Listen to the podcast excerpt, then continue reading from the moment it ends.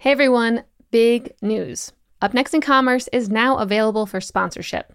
If you love this show and you, or maybe your company, or someone in your network that you know may want to reach an audience of supremely smart e commerce leaders, then reach out to me at stephanie at mission.org and I'll give you all the juicy details around what our strategic partnerships look like. Email me at stephanie at mission.org and let's chat.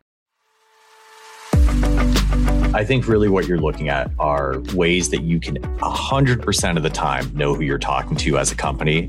That when you start with a marketing campaign, that whatever that messaging and whatever you know about them is then reflected in the commerce campaign, is reflected in the order management, and then all the way through to the service. So that it's a customer experience at that point is actually the experience of the totality of interacting with your brand, of discovering it, transacting with it, and then enjoying the product or whatever is after it. Businesses are always looking for the most effective strategies and tactics to create the best customer experience possible. And in the world of e commerce, that's getting harder every day. We wanted to dig into some of the trendiest ways e commerce brands are weaving their way through this maze. So we invited our good friend John Feldman onto this episode of Up Next in Commerce to show us the way. As a senior manager of product marketing at Salesforce and someone who talks to commerce business owners and operators on a daily basis, John knows a thing or two about what's on their minds, the challenges they face, and the questions they are dying to get answers to. He's also seen firsthand what kinds of major and minor changes e commerce companies are making that have had the biggest impact. So, how are small website tweaks having a ripple effect on call centers? What will happen to the customer journey as commerce moves to the edge? And what kind of technology and platforms will brands need to lean on to win across a new e commerce landscape? Find out all of that and more right here. Enjoy this episode. Up Next in Commerce is brought to you by Salesforce Commerce Cloud. Respond quickly to changing customer needs with flexible e commerce connected to marketing, sales, and service. Deliver intelligent commerce experiences your customers can trust across every channel Together, we're ready for what's next in commerce. Learn more at salesforce.com/commerce. Before we get into the episode, I would love it if you could hit subscribe and give the show a rating and review. I really want to know what you think and hear how we're doing. All right, on to the interview.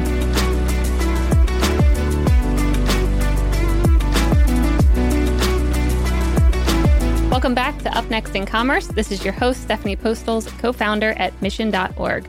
Joining us today is John Feldman, a senior manager at Salesforce who works on Commerce Cloud. John, welcome. Stephanie, great to be here. Thanks for having me. Yeah, I'm excited to have you. So I think before we start, because we haven't had many Salesforce people on the show, I was hoping you can kind of go through your background, what led you to Salesforce, and what you do today. Yeah, absolutely. I started doing internet commerce at ATG back before Oracle bought it in like 1997 in their professional services group. I was at ATG for eight years and I, I did implementations sort of around the world, honestly. I was in Europe for a while, West Coast and East Coast, and that was super awesome. I, I met a ton of people and learned a lot about how people use commerce systems.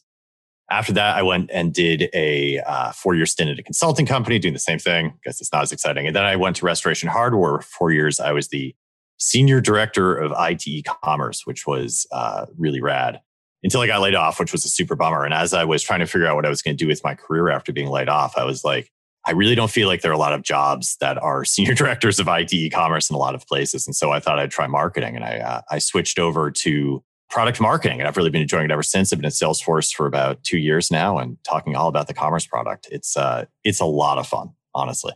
That's great. So what does the best day in the office look like to you? We're at a big evolution point for Salesforce marketing. I think particularly for Commerce Cloud, right? You know, the company is built around physical events. You know, the for Commerce Cloud, we had three big big stations every year. We have uh, the National Retail Federation, which is coming up in January. We have Connections sort of the middle of the year, and we have Dreamforce at the end of the year. And those are our big opportunities to talk to clients. And of course, with the pandemic and, and travel stopping, those have all gone away, which, you know, if you are a company that sells software, that's problematic because you need to be talking to customers to generate leads and keep the keeps the machine rolling. And so because of that, we've been trying a lot of stuff with video. And my job is really around sort of like how we talk to customers through video and how we continue to generate a conversation in an audience with potential customers and existing customers uh, when we can't see them in person. And so for me, really fun days are days when we are, when we're working on new video stuff. I think that sort of at a high level, a lot of the video that's created is sort of repurposed webinar and it, it sort of is just like you know, here's just a bunch of stuff. And I, I'm really, for me, the fun stuff is how we can modernize the format and talk to customers in a way that are like, wow, this is actually interesting and engaging and not like 45 more minutes on payments. Like, ugh, yeah. Anyways, so that's what a good day is. Awesome.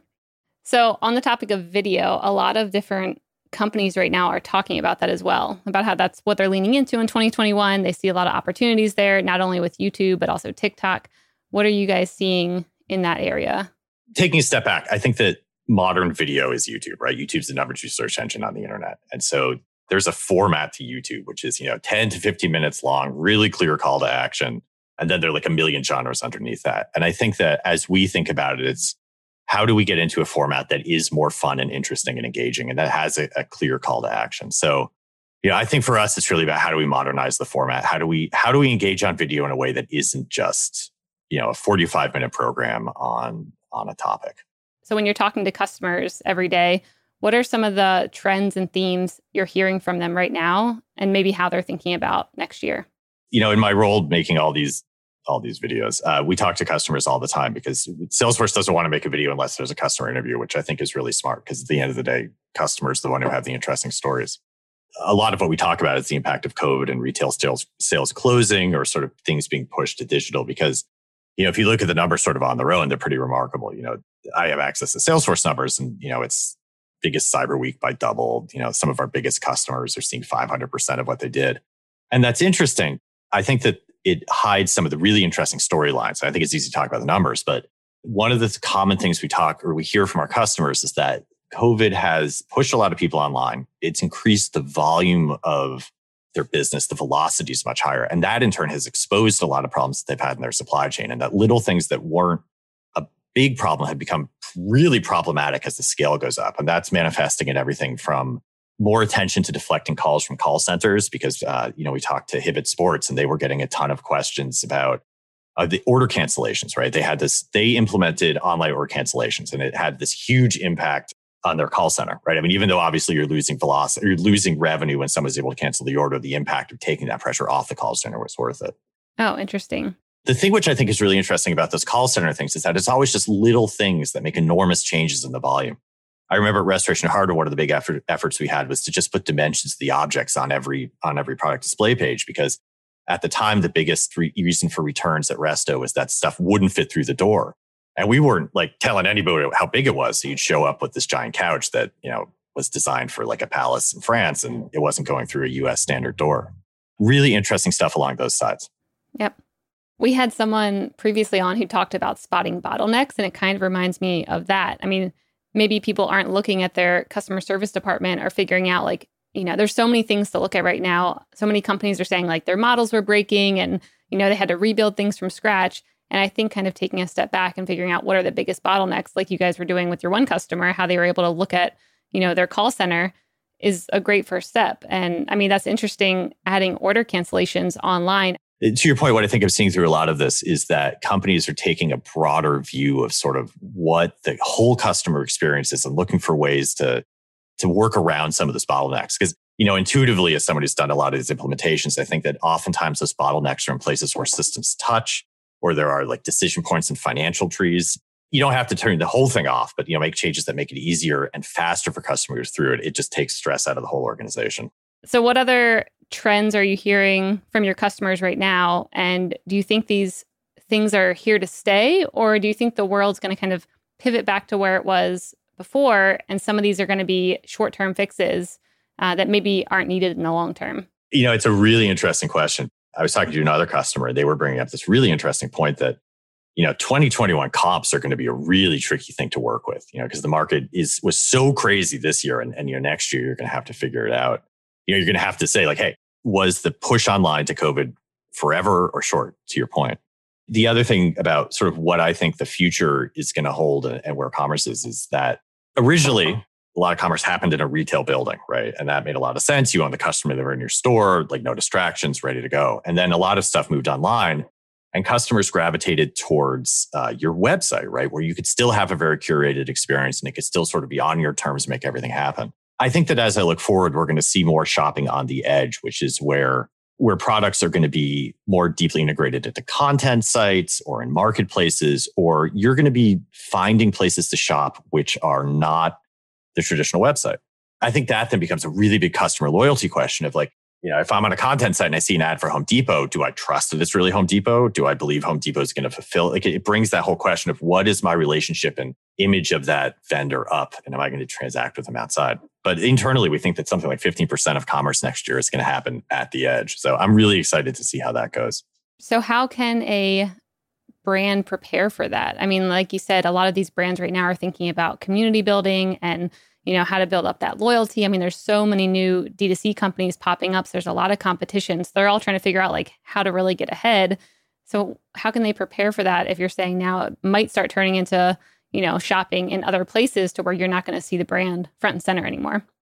Uh, totally. And it, you know, it's interesting because I think a lot of people approach that as a technology problem. Like we're going to buy a bunch of software and it's all going to be magic. I, I my personal belief is that technology is an enabler, but it doesn't actually solve any problems on its own if I was to presume to tell someone what to do with their business, it would be that I think you really need to focus on sort of what your customer is and how you can build loyalty and build a customer experience that is so great that they would prefer it. You know, I think that, you know, if you look at Amazon, arguably the shopping experience is kind of a disaster, but the fulfillment is so strong that you have trust that if you're able to find whatever it is in that haystack, that it's going to come to you and it's going to look largely like the picture has you know, if I was thinking about going to see D2C and I was thinking about, you know, how to do that, it's about really knowing who my customer was, what they liked and where to meet them. I think the relevancy of where your product shows up and how that customer journey ties into your existing relationship with that company are going to be the most important things because ultimately we've lost control of the presentation.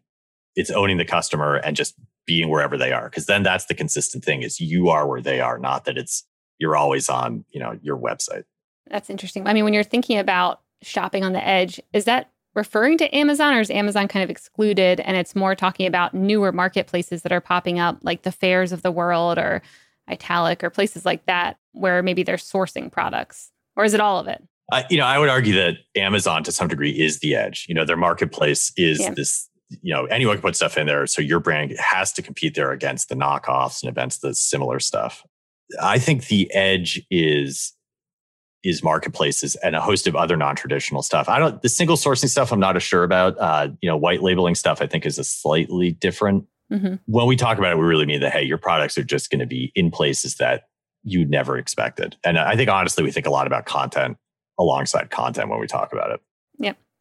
So you were just mentioning Amazon and knockoff products. And one interesting thing, which I didn't know, maybe it's because I don't have an e-commerce company at the moment, is that you have to win that buy box. I mean, did you know this where you have all these competitors and you actually have to win out the buy box and be able to like brand gate your brand to make sure that no one else can show up under there? I mean, there's so many things like that that I think a new commerce owner would not really know until they kind of start figuring out that people are, you know, now showing up under their listing and there's fraudulent people there. It sounds like a lot of times you kind of find out or see things going wrong until you learn how things actually work. Totally. I didn't know that, but it doesn't surprise me. You know, retail's always been monetized, right? Like if you want good placement at the grocery store, you're you're certainly paying for it, right? that mm-hmm. stuff happens by accident. Yeah. It doesn't surprise me. I think that it all comes back though to brand management. It speaks to like how much of a pain in the butt it is to curate a brand and that you know, even if, you know, at the edge, you still have to be controlling it. You have to be really mindful of what's showing up on your PDP on Amazon and who they're showing next to you. And yeah, it's really tough. Mm-hmm. I think at the end of the day, the the control you have is the loyalty, right? Because that transcends the market that you're in. Because if you're like, if you're buying like an LED light on Amazon to like, you know, do podcasting, you've got 62 million choices. 90% of them are all like the same product with different brand names on it. It's like, there's no way to stand out of that marketplace, even if you have one, the buy button. I think it's loyalty. Yeah. Are there tools right now? I mean, if this is going to be the way of the future, buying on the edge, are there any tools that curate where you know, you can sell things, how things are going all in one place for a business owner. So if it does start moving to that model and maybe their product is now selling in like 50 different areas, I'm just imagining the chaos of trying to keep track of pricing and orders and, you know, even knowing where you're showing up and what's happening there. Do you know of tools for that? Yeah, it's interesting. Um, you know, certainly at Salesforce, we have some ideas and tools. We have some aggregation tools that make it really easy to plug your existing Salesforce Commerce Cloud catalog into other places. But I think ultimately it's when you think about a commerce solution for a company, it's really a platform, right? because what you're describing, I think, can turn very chaotic. You know, I'm selling on 50 stores and I have 50 SKUs and they're all going to different order management systems and that all gets crazy. I think that personally, I think the architecture to do this is to have all those places centralized into a central order processing, central order capture, central service thing, right? You know, I think people go into this thinking that my customer is only going to shop for me on one channel, but they may be buying something on eBay and they may be buying something on that content blog. And how do you link those two things together? So the architecture, I think, is always the central order capture and service thing, and that you have uh, either APIs or integrations that allow you to then push that content in a way that makes sense onto the places it appears at the edge. But it, I think that all the capture and transactional stuff, if at all possible, runs through your engine. I mean, obviously the marketplace is going to want to own it, but it's not all marketplaces. Mm-hmm. So we've just finished pulling together a top trends of 2021, and we're talking about platforms, so it's kind of relevant.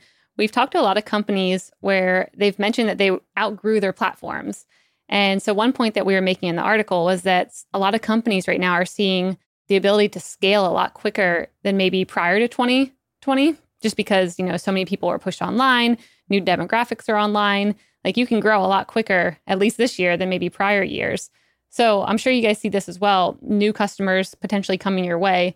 How do you know they're ready for Commerce Cloud? Like, what kind of problems are they encountering with their current platforms where you're like, oh, yeah, you've outgrown it? Because I think I've heard this at least 10 times from guests who've come on the show of like, well, things just started going wrong and we knew it, but they didn't always have details. It just was like everything was going wrong. Yeah. So I wanted to hear from you guys. Like, what are you hearing? Well, let me take off my Commerce Cloud hat because I think it's an interesting question because I actually think that that's a platform agnostic problem. Like, you know, I'd love to say, mm-hmm. oh, you solve those problems, Commerce Cloud, but you know, I implemented ATG for 15 years. And I think that my belief is that enterprise software is elastic and can do anything. And then it's implemented. And then it's like in cement and it's very inflexible for a lot of it. And I think that companies outgrow the, these when either their original implementations didn't model their business processes completely or didn't anticipate the change that they would have to use. And I think that what happens is that you know, if you're a business person within an uh, within an organization and you need to like launch wish lists, and you're an IT person who hears this and you're like, I like wish lists are going to take me a full year to do.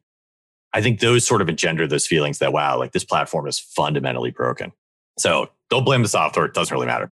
I think it means that you need a new implementation and a new uh, truing of your business processes with your IT processes, so that what you're putting onto the internet is once again in sync with what you're doing and what your dreams are that's what I think when people say they're outgrowing is that they just, there's so much friction in getting just their basic business processes done that they feel that they need to just throw it out and start over. And I empathize with that. I think that there are truly some systems, regardless of software, just it's better to start over.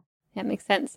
So another thing that we talked about in the report was about these demographic change changes that are coming and how many more people are online. How are you thinking about that right now with meeting those people you know, some of them are brand new with ordering online. They're now getting used to it and they're probably pretty sticky going forward.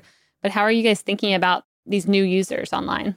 Yeah, it is a really interesting question. And it's, you know, for me, an interesting analogy is fitness, right? I, in a previous life, I was also a fitness instructor at Small Boutique Fitness, right? And you can arguably do everything you can in a group setting at home, right? There's really no magic. There's no secret thing except someone's yelling at you and telling you what to do. And you've had sort of all those fitness places closed, and now everything's at home, and you have this huge proliferation of home fitness stuff, Peloton, Mirror, you know, Apple's coming out with the product, and all that's really rad. But the, the question is, is like how, and I think it's exactly the same with the fitness as it is with the commerce. How sticky is that really, right? When the when the fitness studios open up again, are people going to rush back to them? Is there something? Is there something inherent about that in person experience that people are going to go back to no matter what? and you know, as I think about that, and both my conclusion across retail and fitness is, is the same, which is that some people really miss that in-person component, like regardless, and are going to go back. Yep. I think that even with that chunk of people going back, it's not going to be at least initially to the same level um, that it was before, because the internet is a new technology. It's something that you know in the last twenty years is is new, and I think is going to have a long term impact now that everybody's sort of been forced into it for a broad array of daily services that it's going to be stickier. So I don't think it's going to be quite as crazy. I think the 2021 comps are going to be lower online. I think it'll still be higher than 2019. Yep. Yeah, I agree.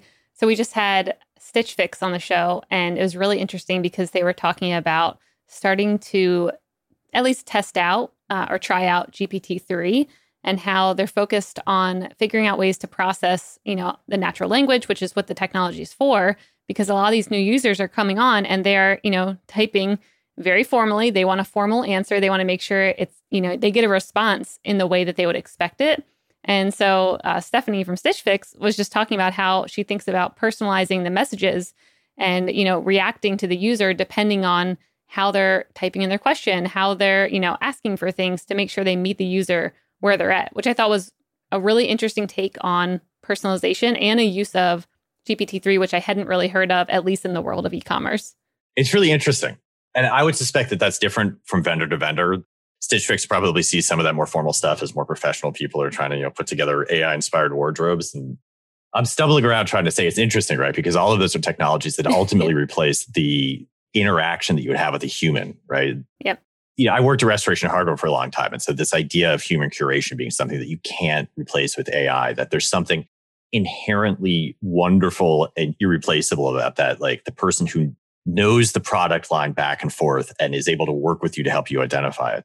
I didn't buy the full resto thing where it's like there's no way to do it all with technology because I don't believe that everybody wants that kind of transaction every time. But in these situations, it's really interesting to see how people are trying to make up for that human curation, human taste thing with AI on scale. I don't know. Stitch Fix is obviously doing it great. Yeah. To their credit, they always keep a human stylist, you know, to finalize things and make sure that, you know, they're still choosing things from a human perspective. So they do do that. But I have also seen it go very wrong when most recently I was calling um, a phone provider that I'm working with for my new internet in Austin. And they have it where they have the little robot pretend typing. Like it literally sounds Ugh. like. That's horrible. And I'm like, what?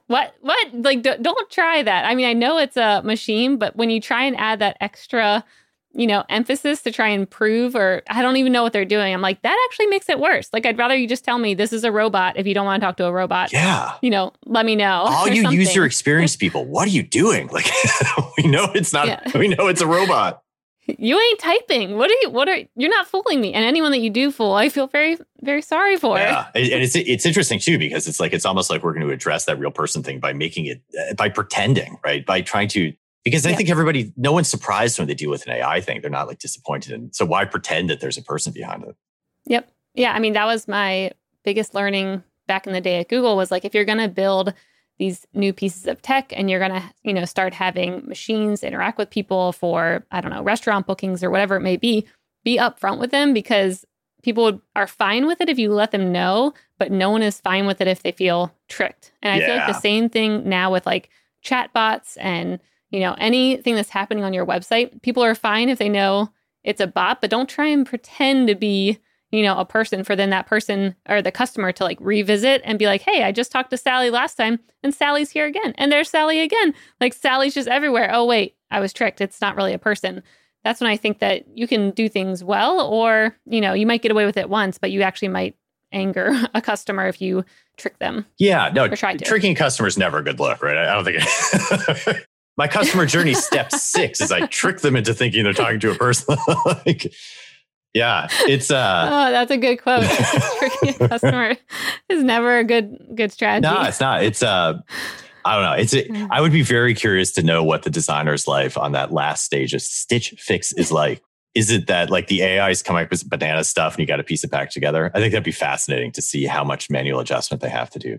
I don't know. I think people yeah. are pretty good at feeling out when there isn't a real human behind it. Oh, yeah, yeah. I think so too. So, the other thing I wanted to talk about a bit was trends from abroad. So, we've had quite a few guests on the show, some of which I think are actually customers that you guys sent us. And they've found different products, maybe in, um, I don't know, Japan or Thailand or something. And then they either created the product there and brought it back to the US, or, you know, they just brought the trend back here and figured out how to make it here.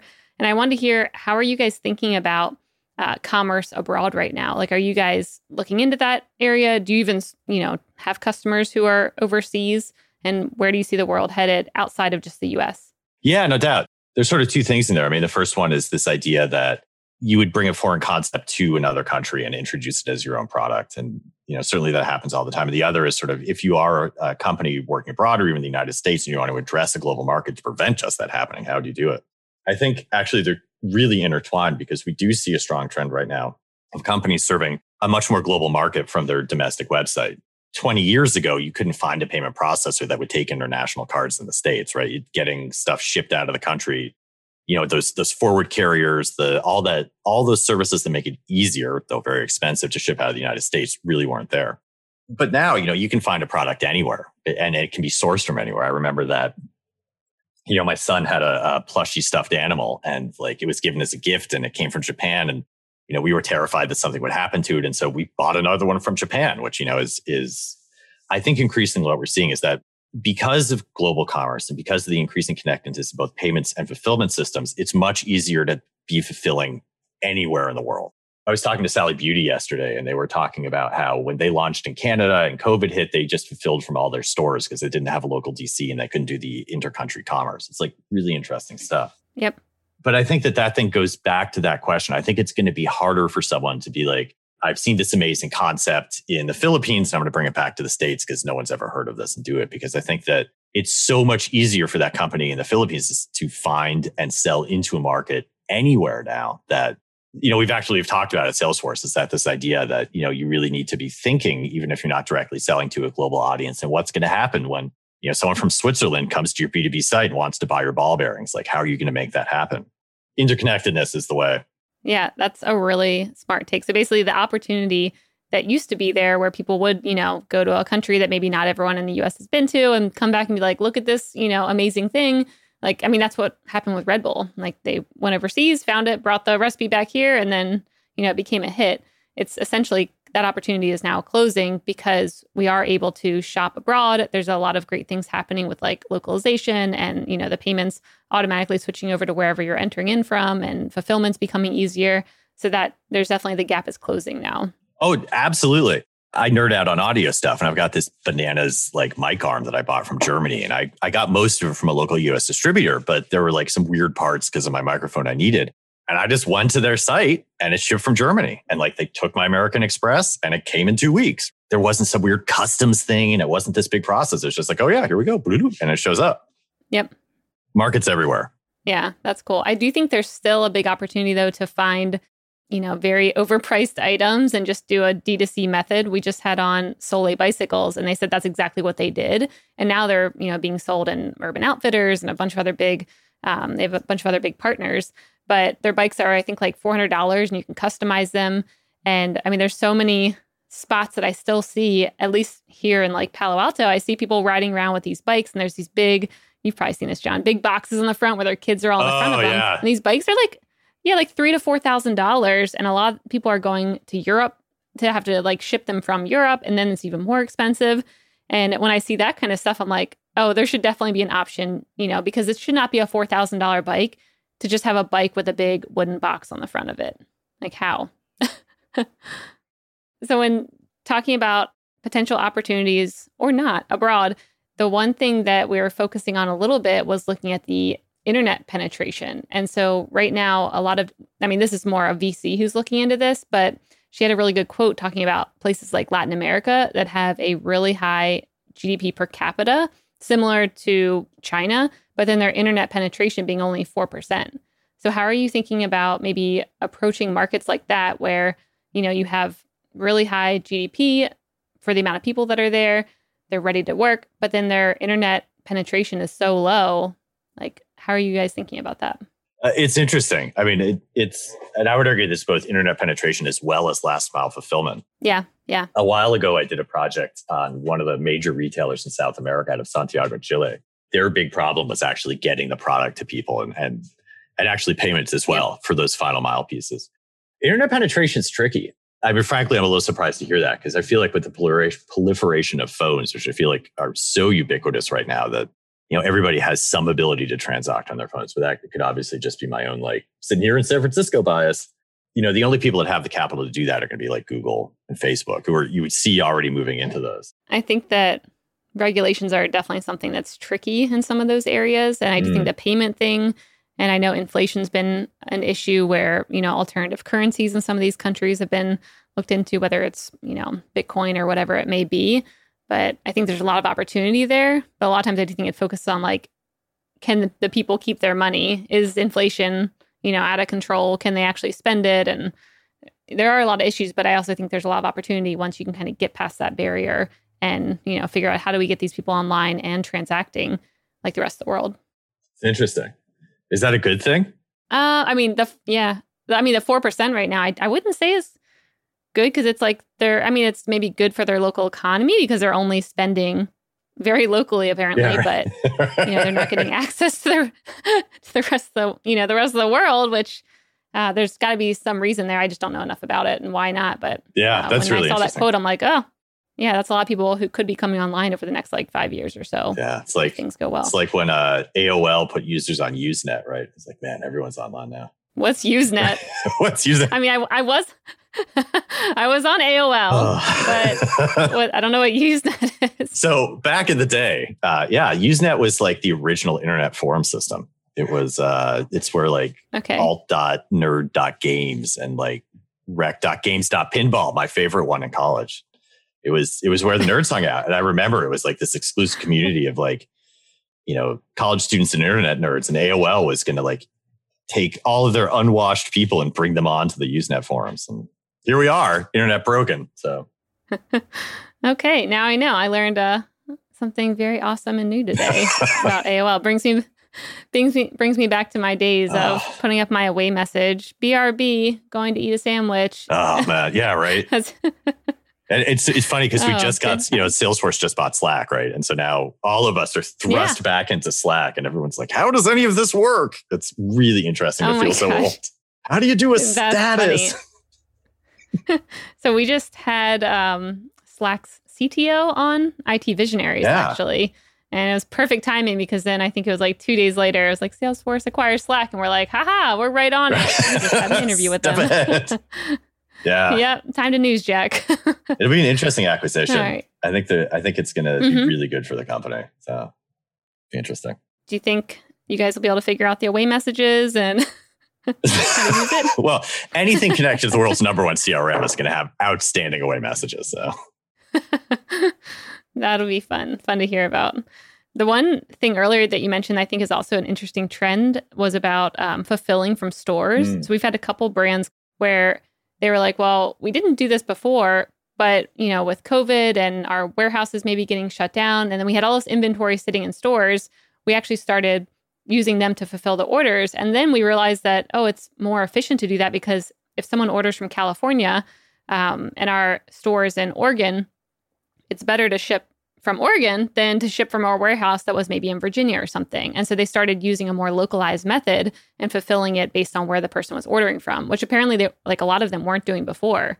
So could, do you see this staying around even when retail starts to open up again? Do you see them continuing to use maybe retail to also fulfill orders or maybe reverting back to warehouses or 3PLs? I mean, I think that fulfilling from stores is is for sure the future. And I think that there are a couple of reasons. One is that warehouse space is just getting so expensive, particularly around in, in like city areas. I mean, Amazon just spent $200 million for the old Greyhound lot here south of San Francisco. Crazy money. So, mm-hmm.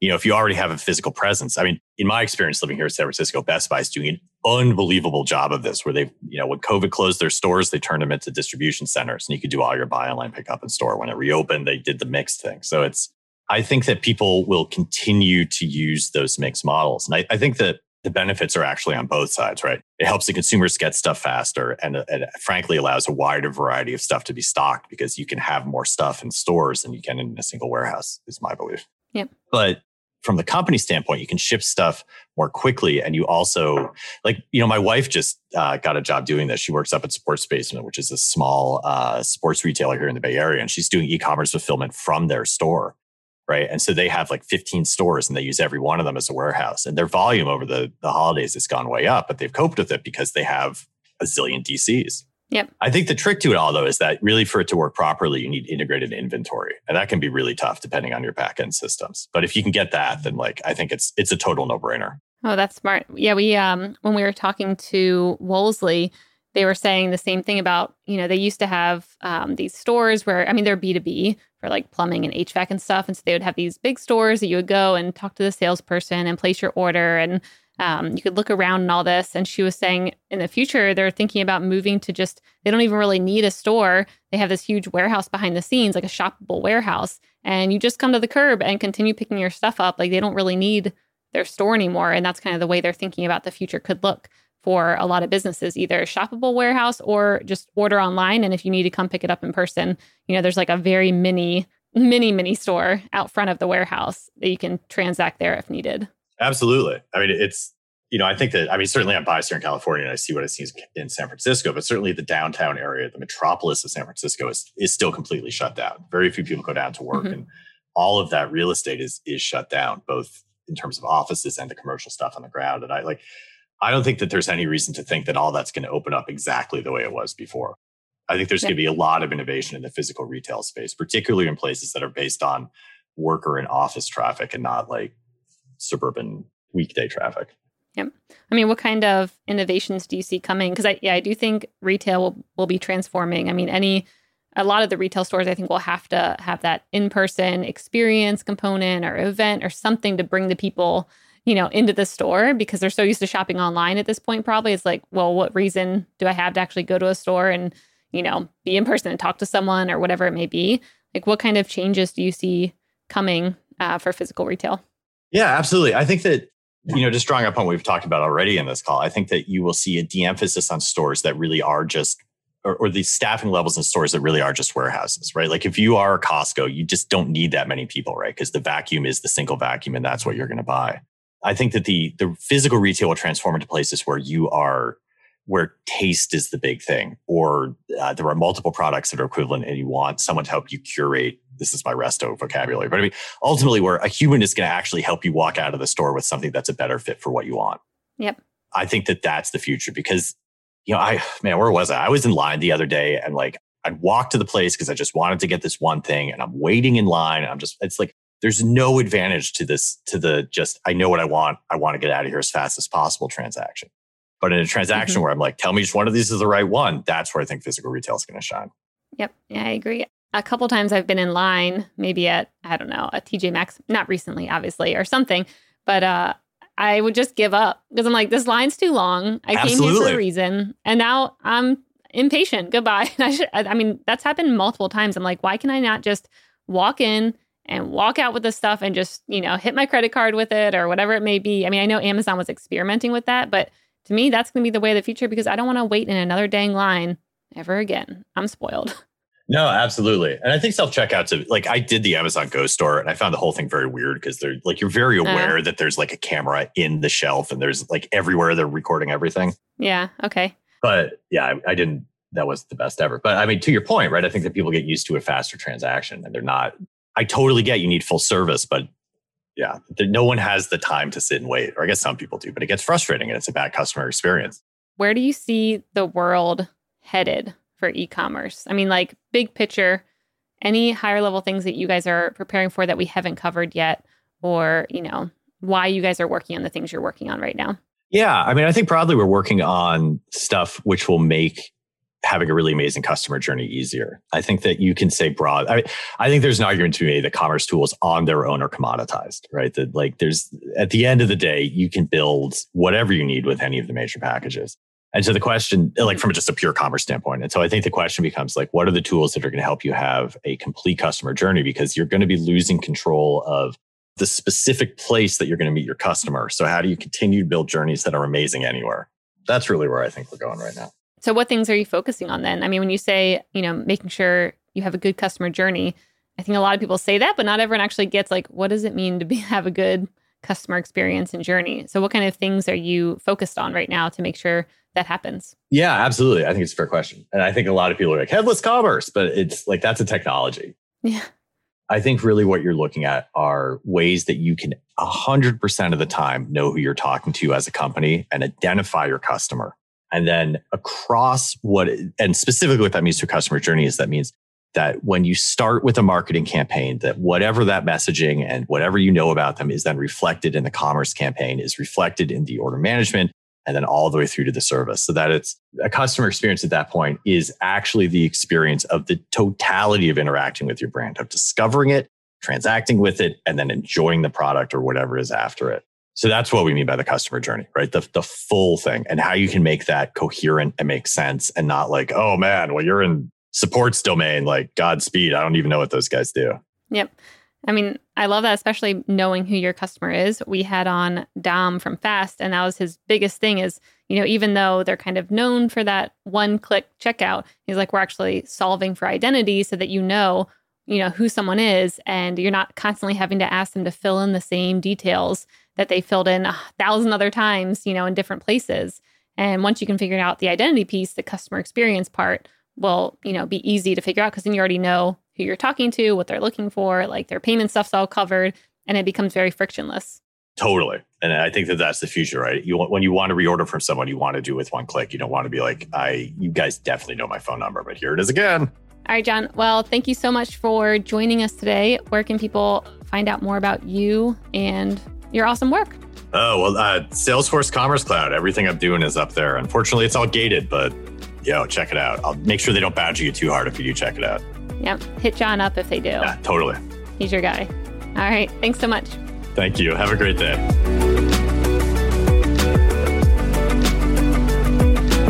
Hey, listeners, thanks for tuning into this episode. I hope you enjoyed it as much as I did. If you haven't already, please subscribe, rate, and review this podcast.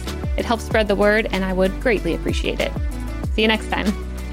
Up Next in Commerce is brought to you by Salesforce Commerce Cloud and created by the team at mission.org. Subscribe now at Apple Podcasts or wherever you listen to podcasts.